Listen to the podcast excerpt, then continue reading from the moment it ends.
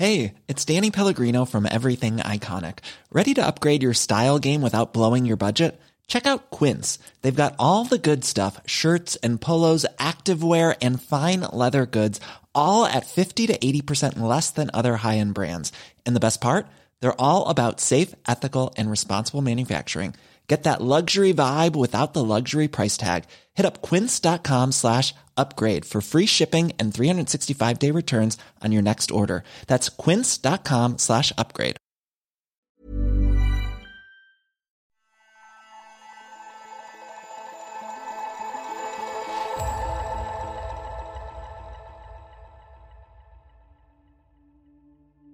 Cast your mind back to the end of 2020. The COVID 19 pandemic was almost a year old. People across the Northern Hemisphere were facing up to their first winter with the virus and yet more lockdowns. But then, at the start of December, an early Christmas miracle. The UK is the first Western country to start vaccinating people against the coronavirus. It's the first in the world to begin mass inoculations with the Pfizer vaccine. Margaret Keenan became the first person in the world to receive an approved COVID 19 vaccine. For some, this marked the beginning of the end of the pandemic. The vaccine she got was designed by the German biotechnology company BioNTech. It was manufactured by Pfizer, the American pharmaceutical giant. The Pfizer BioNTech vaccine used a novel technology based on mRNA, a type of molecule that carries instructions within the body's cells.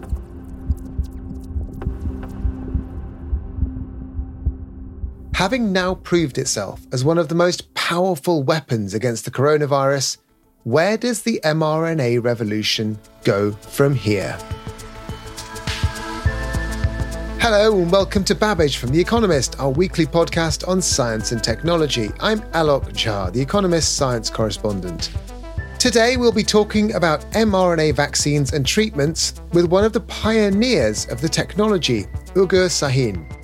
Not so long ago, Ugur and his wife, Özlem Türeci, were working as oncologists in Germany, treating patients day to day, but trying to dream up therapies in their spare time.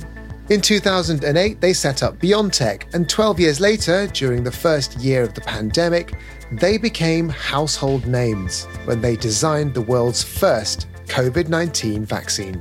That vaccine was a smash hit, but the story of mRNA is only just beginning. BioNTech is already looking beyond COVID 19. We'll be exploring what that future holds.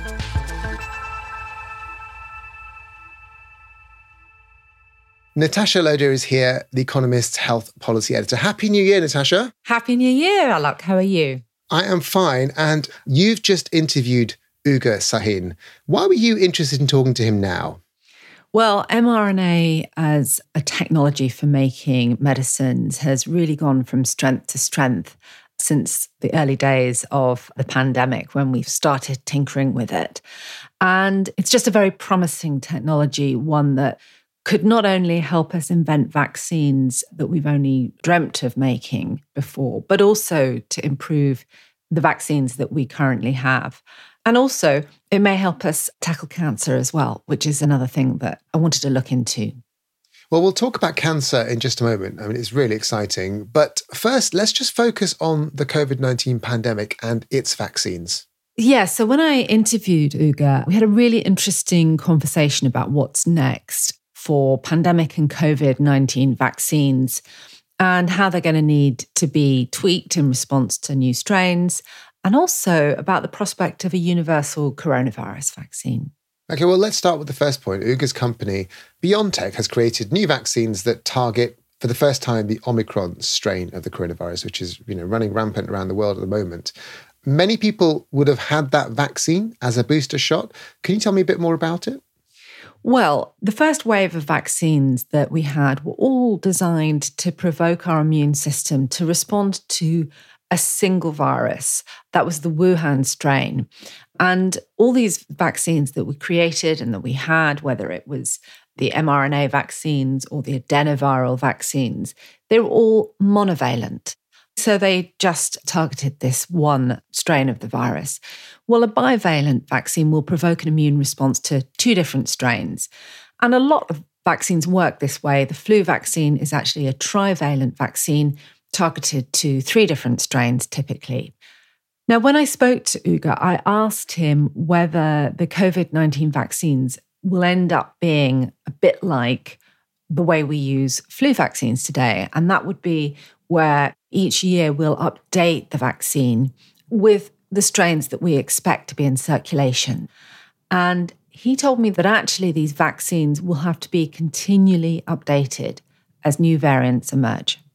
We have learned in the last two years that the virus continues to change. Sometimes these are subtle changes which do not require an update.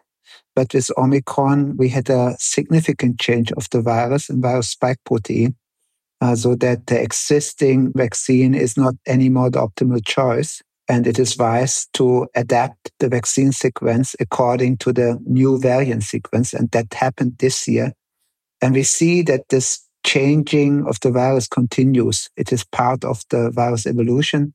And there's no reason to assume that this will stop now. This will continue to happen. It will continue to reinvent itself again and again. And that would mean that we need to come up with adapted vaccines. With the flu vaccines, a group chooses three variants and the vaccine makers design uh, a vaccine like that.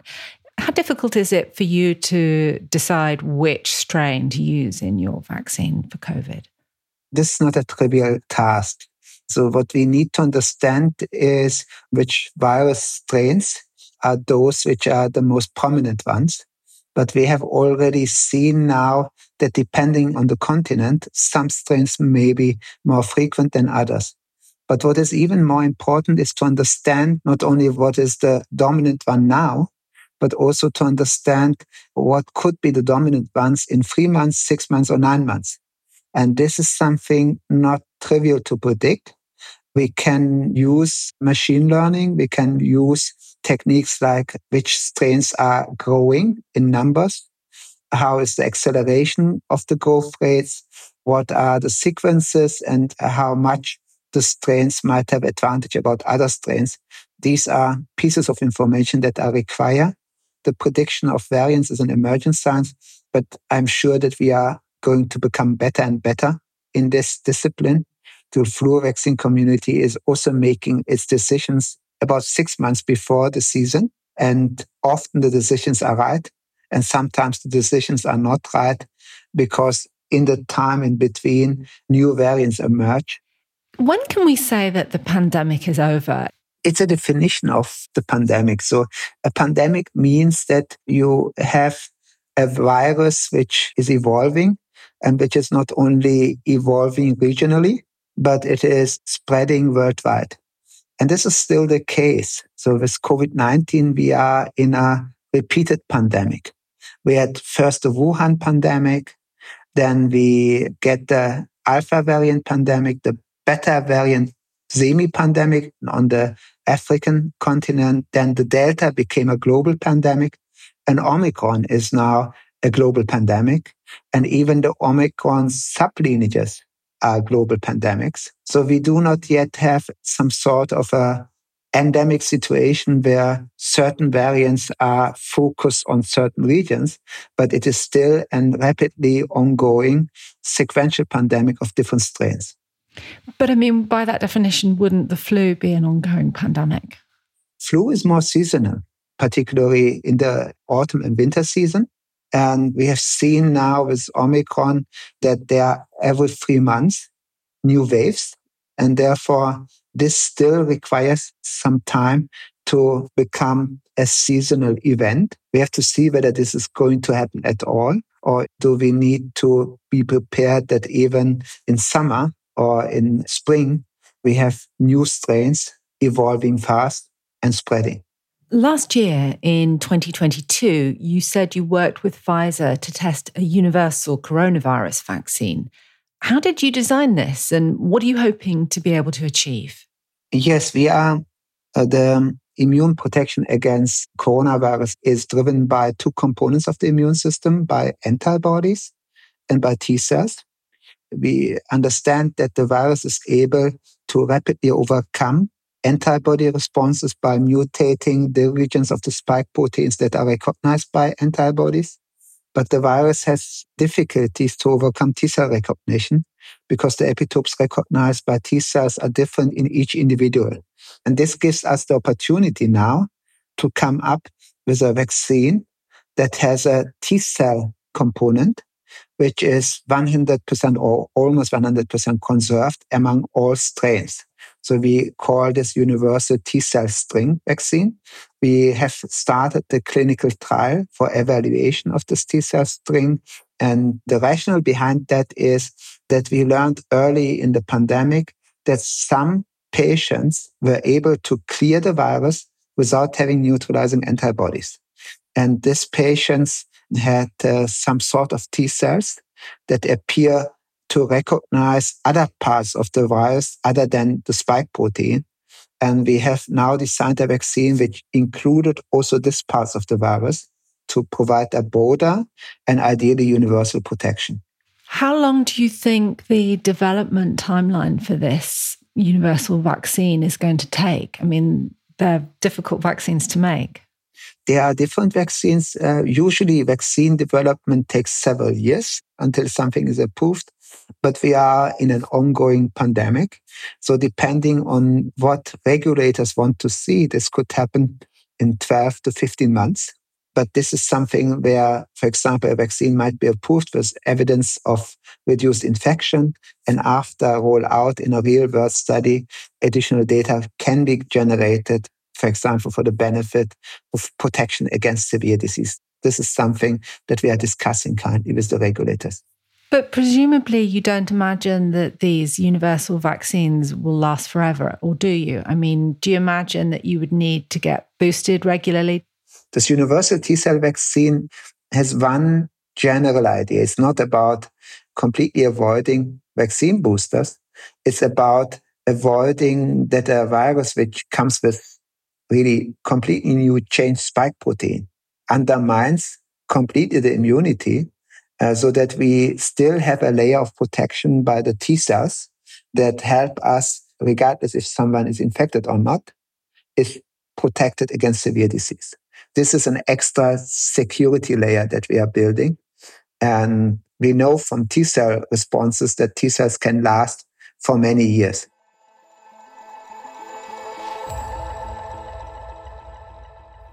That was really interesting from Ugur, actually. And, and the way he described how future coronavirus vaccines would be made, it, it does sound similar to the global monitoring system that is in place for influenza. Sometimes there's a risk of a discrepancy, and so they might not work as well, but it has to be changed continuously. So it sounds like another one of those. But what I found most interesting about that was your discussion, Natasha, about the universal coronavirus vaccine using the T cells of the human immune system. Again, another example of the human immune system being incredibly complicated. Can you just explain a little bit about how the T cell system might be different to the antibodies that we're familiar with? Well, when we talk about vaccines and immunity, we often talk about antibodies, right? And antibodies are the things that we know that we're boosting when we're having our vaccines. We know that they're very useful for fighting infection.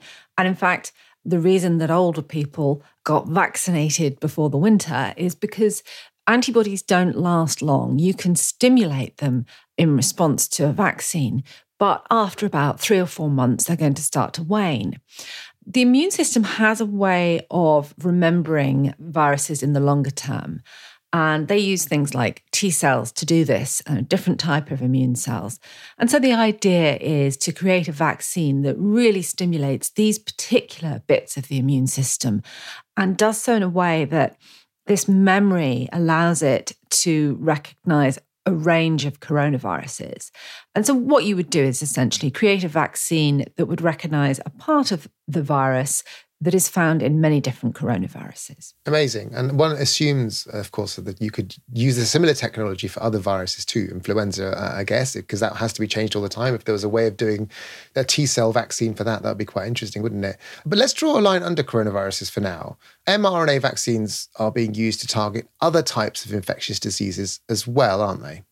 Yeah, I mean, let me just give you a few highlights. At the moment, one of the viruses that a lot of companies are trying to develop a vaccine for is called respiratory syncytial virus, which is a common infection in really young children, and particularly premature infants. It can be very devastating in them. And BioNTech are creating an mRNA vaccine that's actually looking pretty good and it seems to have a vaccine efficacy of about 82% in this infant group. Influenza, again, we know that influenza vaccines that we take are not particularly effective. We take them anyway. The question is could an mRNA vaccine actually create a much more effective vaccine? So that's a you know really interesting question. And again, that would be life saving. Older people very frequently get um, knocked down by the flu.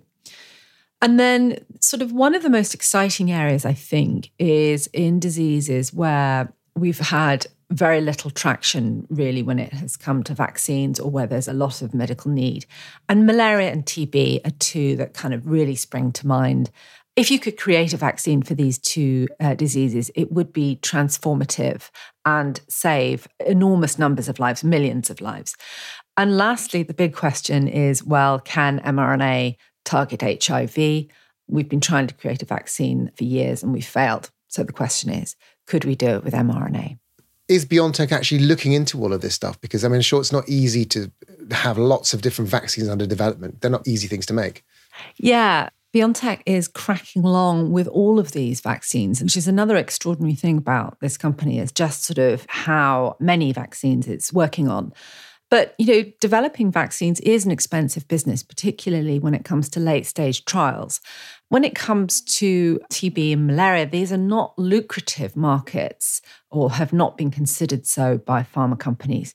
So when I spoke to Ugur, what I really wanted to know was whether BioNTech was prepared to go the distance in testing these vaccines. So first of all, they asked some companies who engage into vaccine development. For example, Glaxo has engaged into the development of malaria vaccines. We have started a malaria vaccine clinical trial end of 2022, and we will continue to develop this vaccine candidates, evaluate them in phase two clinical trials. And if we are confident that it's going to work, we will start uh, registrational studies and evaluate how such a vaccine could provide added benefit to the regions who are severely affected by malaria. So this is a matter of social responsibility, but it's also a matter of providing impact by innovation. But then, would you take the vaccines through the phase three trials? Would you actually do those trials? Yes, certainly. That's the plan. What do you think would happen if there were another pandemic in a few years of a different pathogen? This is an excellent question. Actually, we have a number of positive learnings from the development of the COVID 19 vaccines. And one of the learnings is that a vaccine can be developed, including phase one, phase two, and phase three clinical testing within 10 months. But if a vaccine is needed even faster because the new pandemic is a terrible pandemic, then there could also be a room for direct distribution of vaccines this is dependent on the scientific evidence. For example, if vaccines against such pathogens have already been evaluated in other clinical trials, sometimes a pathogen occurs where the community has already experienced that vaccines could help. So, for example, now for coronaviruses, we know vaccines are helpful. And if this is a new coronavirus, I could imagine that a vaccine could be distributed directly after phase one, as we are now Uh, considering to supply vaccines directly after adaptation of the vaccine sequence. So this is something that I believe is possible and would be reasonable in such an emergency case. Fascinating. Are there any infectious diseases where mRNA might not work? I mean, for example, HIV has been a famously difficult target. Might you fail in HIV? Uh, yes, certainly. HIV is extremely challenging because the virus is not only changing from individual to individual, but also is changing within the individual. There is an ongoing evolution. But we have to be aware that what we believe is difficult to solve today may be addressed in a few years. And HIV is controlled by a combination targeting with small, small molecules. And I could imagine that a combination vaccine targeting multiple regions of HIV could also be helpful to provide at least partial protection.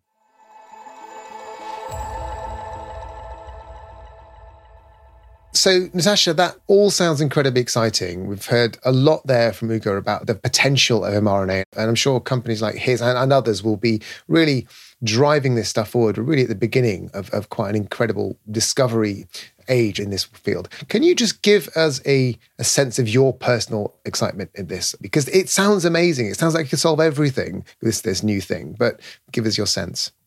Well, it reminds me of when we first discovered CRISPR, which was the sort of gene editing technology. And you get this new tool, and suddenly you kind of realize you can apply it to a whole bunch of diseases that you've really had trouble targeting before. And that is an exciting time because you come along and you sort of say, well, maybe we'll try it on this disease or that disease. It doesn't mean it will work, but often you can make these breakthroughs. And, you know, medicine is one of the most sort of optimistic areas of science to cover, I would say. It constantly makes me feel happy. I'll say that. Well, let's take that happiness forward and continue being excited in that case. Now, we'll talk more about mRNA technology and its role in cancer a bit later. First, though, you can get more of our news, analysis, and explainers by taking out a subscription to The Economist. Now, a recent highlight in the Christmas edition of the paper was a piece published by our very own Natasha here about how nutrition affects mental health. Natasha, how is your mental health after Christmas? Um, my mental health is doing pretty good, and I think it's probably more to do with having a nice period of relaxation than what I ate. These six Christmas puddings I ate, I'm sure, are going to be affecting me in some way. The Natasha's piece is the perfect read, so go and find it on our website. You can access that and more at economist.com slash podcast offer. The link is in the show notes. Natasha and I will be back in just a moment.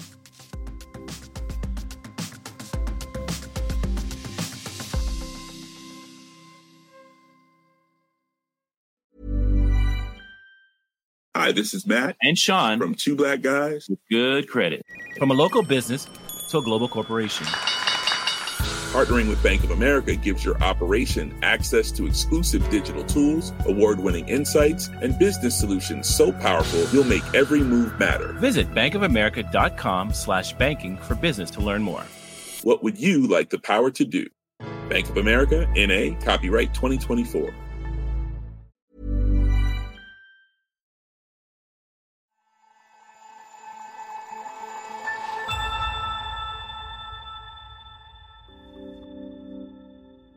Today on Babbage, we're exploring the future of mRNA technology.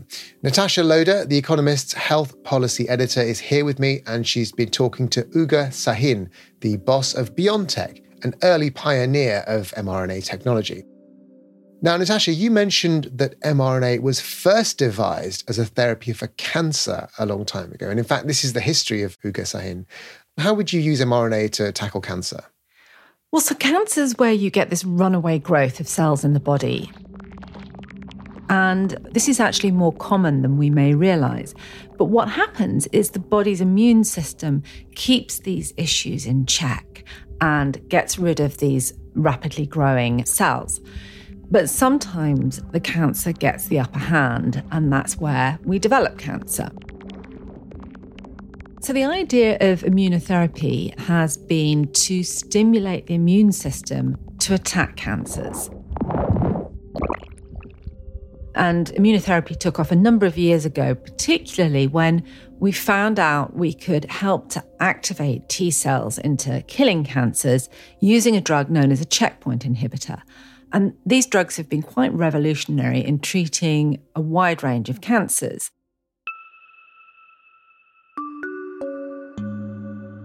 But there was this other idea as well that actually maybe we could stimulate immunity in a different way with a vaccine against a cancer. We haven't actually had much success over the years with this idea, but it's a field which is rapidly coming of age. mRNA has been a technology that looks like it could do the job quite well. And the idea is to create a vaccine that's more personalized and will target the immune system to one's own particular cancer. That does sound incredible in theory, but just can you help listeners understand how cancers are treated today and therefore how an mRNA based system might be different? At the moment, when you get cancer, there are a number of kinds of options on the table. You've got surgery to cut out the cancer if it's possible to remove it. There may be chemotherapy, radiotherapy. And then you've got various drug options. You can have precision medicines, which may be targeted to a particular molecular signature in the cancer. And then, of course, you've got these immunotherapies, these checkpoint inhibitors. And sometimes people will use many lines of therapy. They may have surgery followed by immunotherapy, they may have surgery and chemo. And so, you know, often you will find that these therapies are layered, and it will really depend on the nature of the cancer you've got, how early it's been detected, how much it has spread, and also where the cancer is found and its sort of type. And mRNA vaccines are something that we may find ourselves using after surgery, perhaps, to reduce the rate of recurrence of a particular cancer, or it could be used in combination. And we've been hearing really exciting results from Merck with their mRNA vaccine. They've used that in combination with a checkpoint inhibitor in a skin cancer melanoma. And it's very promising. The cancer vaccine, when given with this checkpoint inhibitor, reduces the rate of recurrence by 44%. And remember also that that checkpoint inhibitor is also a very effective line of therapy as well. When I spoke to Ugur about cancer, he told me they're looking at using mRNA in patients who've just undergone surgery to ensure the cancer doesn't return. If you provide a treatment, if 90% of the tumor cells are responding, the remaining 10% could regrow and the tumor becomes resistant. We are talking about existing tumors. Even a small tumor consists of hundreds of millions of tumor cells. And the question is, what can we do with immunotherapy to eradicate these tumor cells so that there is no regrowth after treatment, for example, after surgery? Patients who are undergoing surgery, in most cases, in 70% of cases, in many diseases, are cured. But depending on the disease, 20 to 50% of patients have a relapse several years after the surgery. And then if they have a relapse, a metastatic relapse, then the likelihood that they are dying because of the cancer is high. So our goal is to develop immunotherapies, particularly mRNA vaccines, to target tumor cells that remain after surgery to ensure that there are no relapses coming from these tumors. So, just tell me briefly a little bit about how you would create what seemed to be a personalized vaccine that would target those cancer cells that are left after surgery. The idea of the personalized vaccine is it follows the concept if every tumor is different and if every patient has a different type of molecular signature of the tumor, why don't we treat patients according to the signatures? We have shown that this concept works very effectively in preclinical models, and we have started clinical trials in 2014. We have shown that indeed, with this approach, we can activate the immune system of individual patients specifically against their tumors. And we have shown clinical activity in a few tumors. We have data in melanoma patients. We have generated data on pancreatic cancer. We have now uh, new data in triple negative breast cancer patients. And we believe that this type of approach might be suitable for many type of cancers particularly after surgery, to ensure that the immune system recognizes the remaining tumor cells and is able to screen the body for this remaining tumor cells and eradicate these tumor cells. The cancer vaccines will presumably be used alongside other therapies that we have, whether it's surgery or checkpoint inhibitors or personalized medicines. Have you thought a lot about the costs of making a personalized therapy? Because a lot of cancer therapies are very expensive. Anything that's personalized would also increase that cost. How can you do this in a reasonable way? This is an excellent question. So, in, in principle, the costs for making a vaccine have multiple components. And we know that uh, for personalized cancer vaccines, we need relatively little amount of mRNA. So that means the raw material cost, that is not the limiting factor. The limiting factor, of course, is the whole process, getting the tumor sample, sequencing the tumor sample, identifying the mutations, then the small manufacturing scale, because every patient requires its own vaccine, and then quality testing of the single uh, vaccine and shipping it. So when we have started this approach, the cost for preparing a vaccine were in the range of 250,000 US dollar for a single individual patient. But if we ask the question, what can we do to reduce the cost? It's all about computational solutions and automation.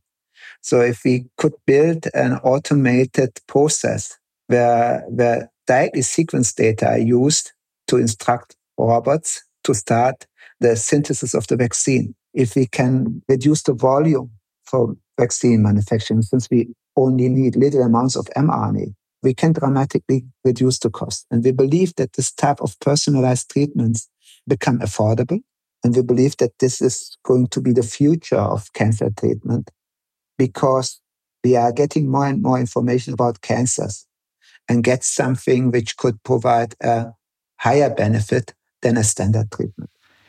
So, what you're saying is that you could see a future where cancer vaccines, personalized ones, maybe a series of them, could actually even replace the sorts of medicines that we're giving today, like checkpoint inhibitors and targeted medicines. Is, is that the implication? Definitely. So we believe that at least in certain disease states, personalized vaccines might be superior to existing treatments. We have already now seeing that, for example, checkpoint blockade in certain indications are replacing chemotherapy because they are better than chemotherapy. So we need to be open that immunotherapy not only replaces existing treatments, but even within the immunotherapy, new approaches could replace approaches of the first generation.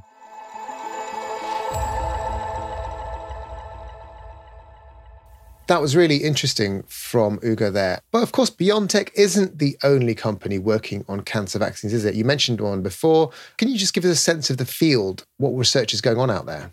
So I was talking to the analysts Citeline, and they said there are about 37 mRNA cancer vaccines in development, of which 12 are in clinical trials. And most of these are focused on what we would call hot tumours. And so these are cancers that are easily recognised by the immune system because they have many mutations that the body is able to recognise. These are cancers like melanoma, cancers of the bladder, liver, kidney, head and neck, etc. But what we really want to know, and what we don't quite know yet, is whether these personalized vaccines are going to help us with these cold tumors. These are cancers of the bowel, the breast, pancreatic, and for me, quite personally, glioblastomas. This is a brain cancer that took my father. And these are cold tumors. They are tumors that the immune system cannot see. And the question is will these vaccines allow the immune system to see these cancers and finally to attack them?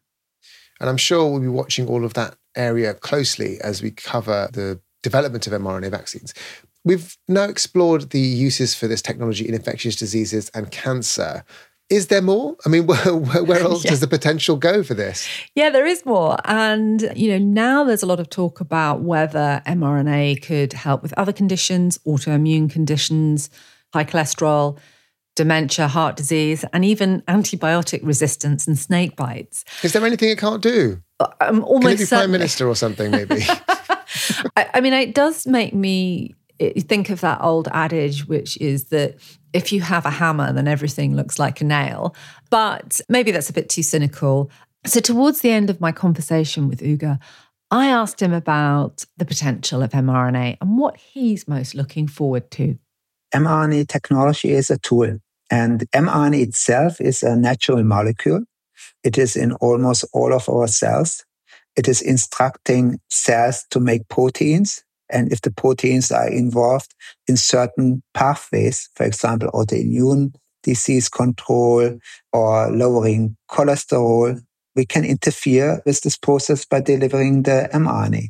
That means what is going to happen in the next years is many, many people will connect existing mechanisms with delivery of mRNA as a tool to interfere with mechanisms with the idea of preventing disease or curing disease or ameliorating disease. So as we know today, proteins are used for any type of diseases. mRNA approaches will be used to any type of diseases in the coming years. This year, 2023, beckons with lots of excitement and promise. What parts of your business are you looking for the most exciting developments and innovation? Ah, we are excited about many things. This year, we have started a number of clinical trials in infectious disease. Our malaria clinical trial is running. Our tuberculosis vaccine clinical trial is going to start very soon. We have a number of immunotherapies in oncology indications having a readout or starting. For example, we are particularly excited about mRNA encoded antibodies, mRNA encoded cytokines. We are particularly excited about ongoing collaborations to use personalized vaccines in multiple indications, uh, like triple negative breast cancer, colorectal cancer, pancreatic cancer.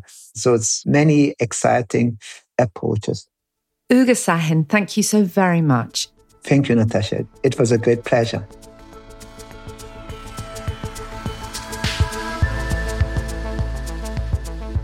Natasha, I have to say that conversation was incredibly exciting, incredibly optimistic, hugely nerdy, which I like.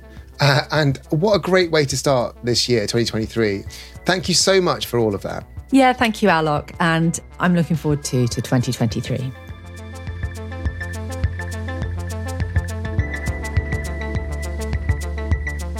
We'll be back again next week. Don't forget that Babbage now comes out every Wednesday.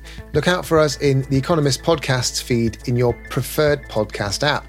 There you'll find new episodes of all our shows, including Drum Tower, our new weekly series about China. Babbage is produced by Jason Hoskin, with mixing this week by James Stickland and Nico Rofast. The executive producer is Hannah Mourinho. I'm Alok Jha, and in London, this is The Economist.